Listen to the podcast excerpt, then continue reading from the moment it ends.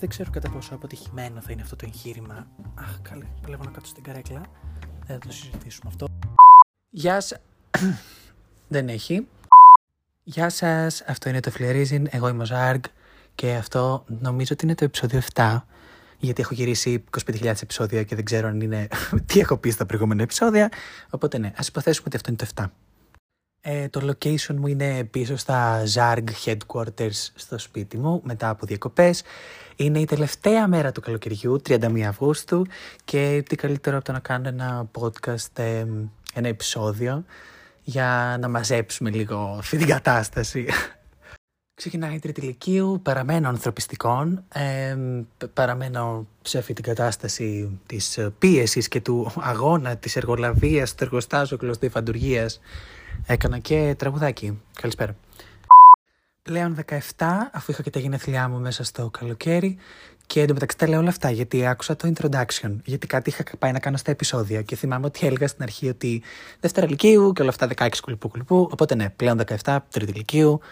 Ξεκινάει ένα καινούριο αέρα, μια καινούργια χρονιά που πραγματικά θέλω να δω πώς θα πάει αυτή η καταστροφή καταστροφή. Εν μεταξύ, μέσα που το χαρακτηρίζω από τώρα. Αλλά νομίζω ότι όλοι έχουμε φάει τόσα σκατά που μπορούμε να χαρακτηρίσουμε μία χρονιά από την αρχή και να δούμε πώς θα πάει όλο το υπόλοιπο. Το τελευταίο επεισόδιο, όντας η κουβεντούλα με την κολλητή μου, ήθελα να είναι λίγο πιο ανάλαφρο γιατί στο σημερινό επεισόδιο έχω λίγο σκοπό να το σοβαρέψω λίγο την κατάσταση και να μιλήσω λίγο για ένα κάπως πιο προσωπικό θέμα και λίγο πιο έτσι για μένα, αλλά ταυτόχρονα για να κάνω και awareness, να κάνω spread γενικά ένα awareness και λίγο θέλω να υπάρξει ένα validation γύρω από αυτό το θέμα. Παρόλο που δεν είναι στο ζώδιό μου να αναζητώ την επιβεβαίωση γενικά. γενικά είναι ένας τρόπος για να υπάρξει κάποια επιβεβαίωση και για να θεωρηθεί valid ό,τι είναι αυτό που θέλω να συζητήσω. Εν τω μεταξύ το κάνω προετοιμασία, λες και θα μιλήσω ας πούμε για τα, τον κυβερνοχώρο και ότι ας πούμε κατέληξε να είμαι ένας hacker και μαλακίες. Για θέμα υγείας θέλω να μιλήσω και όχι ψυχη, ψυχικής υγείας, για θέμα σωματικής υγείας. Οπότε ναι, μετά από αυτή την κάπως σύντομη, αυτό το σύντομο πρόλογο για το όλη αυτή την κατάσταση, στο σημερινό podcast θα μιλήσουμε για ένα θέμα υγείας το οποίο με βρήκε στο δρόμο του και είπε ας πάρουμε και σε ένα σβάρνα. Αυτά. Trigger και disclaimer warning, ε, θα μιλήσω για διατροφικές διαταραχές, θα μιλήσω για νοσοκομεία, θα μιλήσω για θέματα υγείας και για λίγο ψυχικής κατάστασης, οπότε όποιος έχει κάποιο θέμα οφείλω να ενημερώσω, γιατί δεν θέλω να είμαι το trigger κάποιου, οπότε ναι. Η όλη φάση ξεκίνησε περίπου το Μάιο, νομίζω. Ε, ήταν μια Τετάρτη όπου το ένα από τα δύο μάτια μου κατέληξε να είναι πιο κόκκινο από το άλλο και να το αγνώ. Και μετά πέρασε μια εβδομάδα και ενημέρωσα τους γονείς μου και ήμουν κάπως: Ω Μιτζή, κοιτάξτε, το μάτι μου είναι κόκκινο. Ε, ίσως πρέπει να το κοιτάξουμε. Και μου είπανε: Ναι, πάμε. Και πήγαμε, ε, είδαμε το μάτι μου, έγινε μια διάγνωση. Ε, αυτό που έγινε στο μάτι μου, basically, λέγεται πρόσθετη αργοειδίτιδα ή αλλιώς ηριδοκυκλίτιδα. Και το έχω και στα δύο μάτια και είναι ένα στυλ, νομίζω είναι ένα αυτοάνωσο στα μάτια που το έχει άπειρος κόσμος, αλλά είναι φάση κόκκινα μάτια, φωτοφοβία και γίνεται όλη αυτή η κατάσταση. Και το αφήσαμε εκεί πέρα. Άρχισα να παίρνω ορισμένα κολλήρια για τα μάτια ώστε να αντιμετωπιστεί το πόσο κόκκινα ήταν και η φωτοφοβία μου, ώστε να μπορώ να κυκλοφορώ έξω χωρίς να τυφλώνομαι και με τα γελιά ηλίου. Γενικά, έζησε ένα πάρα πολύ twilight moment όλο το Μάιο που κυκλοφορούσα με τα γελιά ηλίου οπουδήποτε πήγαινα και στην τάξη και στο φροντιστήριο. Ήμουνα με τα γελιά ηλίου και ήταν πολύ Edward moment. Αλλά ναι, σε κάποια φάση η οφθαλμίατρος μας ενημέρωσε ότι υπάρχει κάτι άλλο στο σώμα μου το οποίο πυροδοτεί αυτό το πράγμα στα μάτια μου και αρχίζουμε να ψάχνουμε από τα μαλλιά μου μέχρι και τα νύχια μου όλο μου το σώμα σε μαγνητικές εξετάσεις, γενικές αίματος, γενικές ούρων, κούλουπο αριστερά-δεξιά ώστε να βρούμε τι σκατά είναι αυτό το πράγμα που εμ, πυροδοτεί αυτό το πράγμα στα μάτια μου. Μία εβδομάδα αφού εμφανίστηκε αυτό στα μάτια μου, συνειδητοποιώ ότι έχω ένα πόνο στη μέση. Ταυτόχρονα έχω παραγγείλει καρέκλα από το πλαίσιο, ε, γιατί δεν, η άλλη καρέκλα έσπασε και είχα πέσει κιόλας τέσσερις φορές. Και η καρέκλα που πήρα έχει υποστήριξη πλάτης, στην οποία καρέκλα καθόμουν όλη την εβδομάδα για τουλάχιστον 7-8 ώρες. Οπότε θεώρησα ότι είναι πόνο στην πλάτη επειδή απλά προσαρμόζομαι στην καρέκλα. Uh, spoiler alert, it's not that. Δεν είναι αυτό. Συνεχίζω να πηγαίνω στην οφθαλμίατρο, συνεχίζει να πονάει η μέση μου και η πλάτη μου, συνεχίζει να γίνεται αυτή η κατάσταση και η οφθαλμίατρο μας λέει ότι ξέρετε κάτι, δεν μπορώ να βοηθήσω εγώ από τα μάτια μου. Οπότε ίσως πρέπει να μιλήσετε σε κάποιο ρευματολόγο, σε κάποιον άλλον ειδικό, γιατί το πρόβλημα μάλλον χρήζει αυτής της ειδικότητας. Και λέμε, οκ.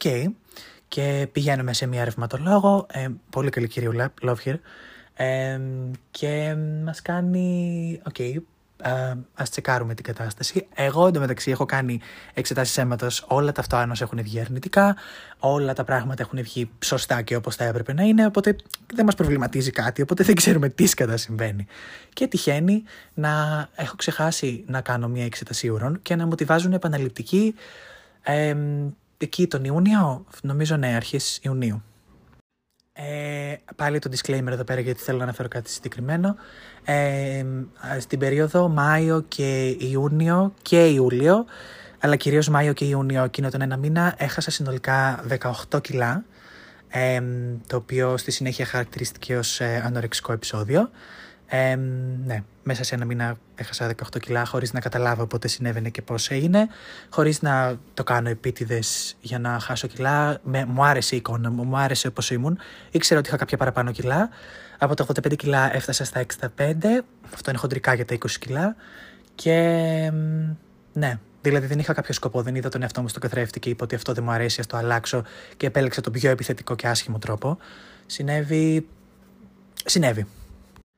Κάνω λοιπόν την εξέταση ούρων στα γενέθλιά μου 29 Ιουλίου και έχω φύγει από το νοσοκομείο και έχω πάει στο σπίτι μιας φίλης μου για να κολυμπήσουμε στην υπέροχη πισίνα της και για να σβήσω την τούρτα μου. Και ok, okay, γενέθλια είχα, ας πούμε, τι θα μπορούσα να κάνω. Και με παίρνει τηλέφωνο ο γιατρός μου και μου λέει: Οι τιμές που έχεις στην εξέταση ουρών είναι τραγικές, είναι τιμές 80χρονου.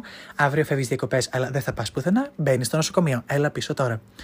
Παίρνω τα τζιμπραγκαλά μου, ε, έκλαιγα από τις 4 ώρες το μεσημέρι μέχρι και τις 11 ώρα το βράδυ που μπήκα μέσα στο δωμάτιο του νοσοκομείου και πάω να κάνω εξέταση ουρών και αίματος, γιατί και ολετικά οι τιμές νομίζαν ότι ήταν τόσο λάθος. Γιατί να θέσω λίγο ένα πλαίσιο κάπως ιατρικό. Ήταν στο 0,7 τον Ιούνιο και τον Ιούλιο που τις έκανα η τιμή βρέθηκε στο 2,7 που κανονικά αυτό δεν είναι καθόλου σωστό. Για τα, για τα νεφρά μου μιλάω, αυτό είναι για την εξέταση ουρών. Η τιμή ανέβηκε πάρα πολύ ψηλά μέσα σε τρεις ώρες, από το 2,4 πήγε στο 2,7. Οι γιατροί ανησύχησαν και αυτό σημαίνει ότι το πρόβλημα που είχα στα νεφρά μου άρχισε να γίνεται πιο οξύ και άρχισε εκείνη τη στιγμή να αναπτύσσεται και να εξελίσσεται. Οπότε, αν εγώ έφευγα διακοπέ, αυτό θα με σκότωνε κυριολεκτικά όσο θα βρισκόμουν στον πόρο. Και μπήκα στο νοσοκομείο στις 29 Ιουλίου με οξιά νεφρική ανεπάρκεια. Uh, ναι. Ouch. Pain. Ξέρω, ακούγεται άσχημο η οξία νεφρική ανεπάρκεια, απλά στους ιατρικούς όρους. Όταν κάτι είναι οξύ, σημαίνει ότι συμβαίνει αυτή τη στιγμή και ότι αυτή τη στιγμή τρέχει. Πραγματικά χαίρομαι, δεν ξέρω ποια ανώτερη δύναμη να ευχαριστήσω, γιατί να ευχαριστώ τη γιατρό μου που το βρήκε εκείνη τη στιγμή και δεν με πέτυχε σε κάποια φάση που θα μπορούσε να με σκοτώσει κυριολεκτικά αυτό το πράγμα. Και μπαίνω στο νοσοκομείο και ξεκινάει ένα απίστευτο φαν να ανακαλύψουμε τι είναι αυτό που έχω. Μετά από αρκετές εξετάσεις και μία βιοψία, ε, η βιοψία για όσους δεν γνωρίζουν και trigger warning εδώ πέρα, ε, σου παίρνουν ένα κομμάτι από το όργανο το οποίο έχει θέμα, εμένα στην προκειμένη περίπτωση το νεφρά μου, μου πήραν δύο φορές βασικά, με μία ένεση κομμάτι από το αριστερό μου νεφρό, με αναισθησία, το οποίο το στείλανε στο ΕΚΠΑ για να εξεταστεί από τους ανώτερους γιατρούς εκεί πέρα και να επιβεβαιωθεί ε, αυτό το οποίο είχα. Ε, και φτάνουμε δεν θυμάμαι, 30 Ιουλίου, 31, κάπου εκεί, όπου έρχεται στο δωμάτιο γιατρός μου και μου κάνει γεια. Αυτό που έχεις είναι ένα σπάνιο αυτοάνωσο, το οποίο το έχουν 300 άνθρωποι στον πλανήτη. Ναι, ναι, ναι, ναι, καλά ακούσατε. Το έχουν 300 άνθρωποι στον πλανήτη. Να υπενθυμίσω όσους δεν γνωρίζουν ότι είμαστε 7 δισεκατομμύρια. και αυτό το αυτοάνωσο συνδυάζει ε, νεφρά και μάτια και στα αγγλικά λέγεται τίνου, T-I-N-U και στα ελληνικά λέγεται διάμεση σωληναριακή νεφρίτιδα και αργοειδίτιδα. Όταν μου τα είπε αυτά ήταν ε, 8 ώρα το πρωί και με κοιτούσε πάρα πολύ σοβαρά στα μάτια και μου τα έλεγε με ένα πάρα πολύ έτσι wholesome και heartfelt τρόπο. Και εγώ άρχισα να γελάω. Άρχισα πραγματικά να γελάω. Δεν ήταν κάποια άλλη αντιμετώπιση. Δηλαδή δεν, δεν μου φαινόταν τόσο τραγελαφική η κατάσταση. Ε, οπότε ναι, είναι κατά μία έννοια δύο αυτοάνωσα σε ένα, το οποίο δεν θεωρείται απόλυτα αυτοάνωσο, γιατί δεν έχει αιτία εμφάνισης, αλλά κυρίως είναι η αιτία εμφάνισης που έχουν όλα τα αυτοάνωσα. Ψυχολογικοί παράγοντες, στρες, άγχος, θλίψη, κουλουπού. Και έχοντας περάσει αυτή τη χρονιά, από ό,τι φαίνεται το, την πήρα πολύ πιο στραβά από ό,τι θα έπρεπε να την είχα πάρει και έσκασε αυτό. Ok. Okay. Κάθε δυσκολία για καλό, κάθε κατάσταση για να γινόμαστε καλύτεροι και για να εξελισσόμαστε, αλλά η ζωή είναι γεμάτη δυσκολίες. Οπότε αυτό ήταν άλλο ένα πρόβλημα στη λίστα της ζωής. Έρχεται ένας νεφρολόγος, ο οποίος, by the way, ε, το όνομα το λένε, μαζονα...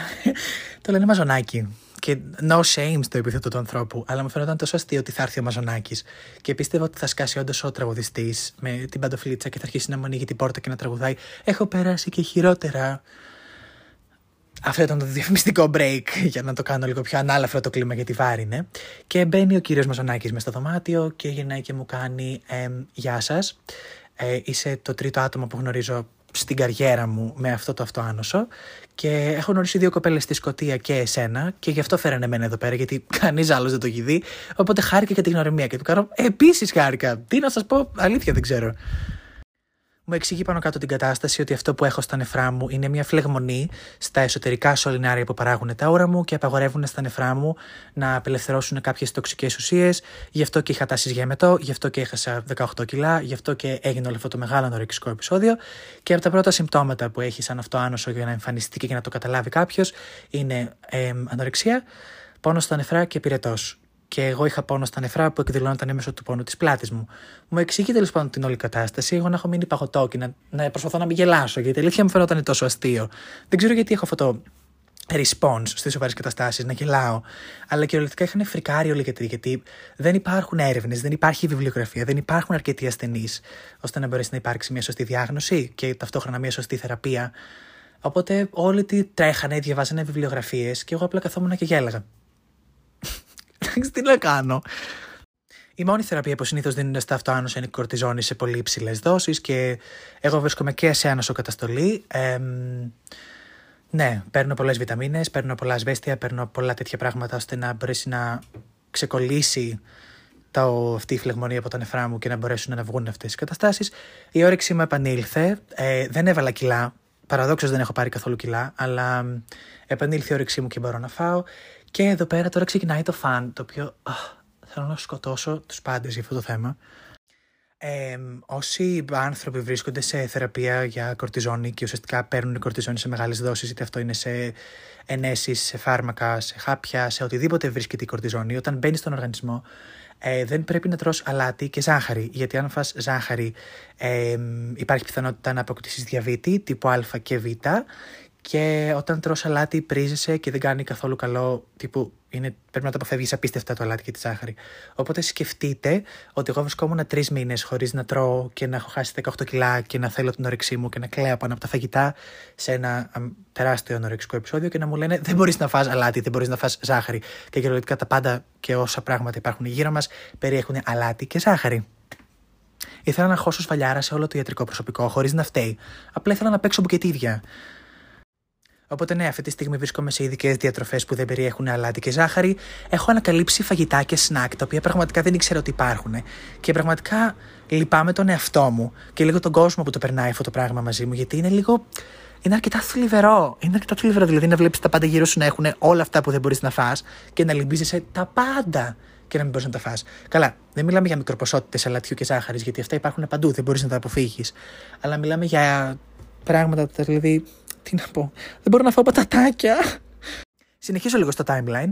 Ε, αφού γίνεται η διάγνωση και αφού παίρνω τη φαρμακευτική αγωγή που πρέπει να πάρω, ε, βγαίνω από το νοσοκομείο και χάνω τις διακοπές μου.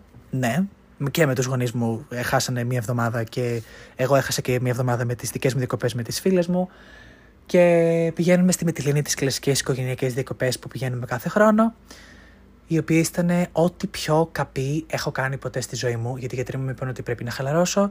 Δεν είχα και πολλή ενέργεια για την όλη κατάσταση, δεν είχα και καθόλου διάθεση και ορελεκτικά έχασα τη γενεθλιά μου ε, και ορελεκτικά έχασα τις διακοπέ μου. Ό,τι περίμενα ένα χρόνο βρέθηκε στα σκουπίδια.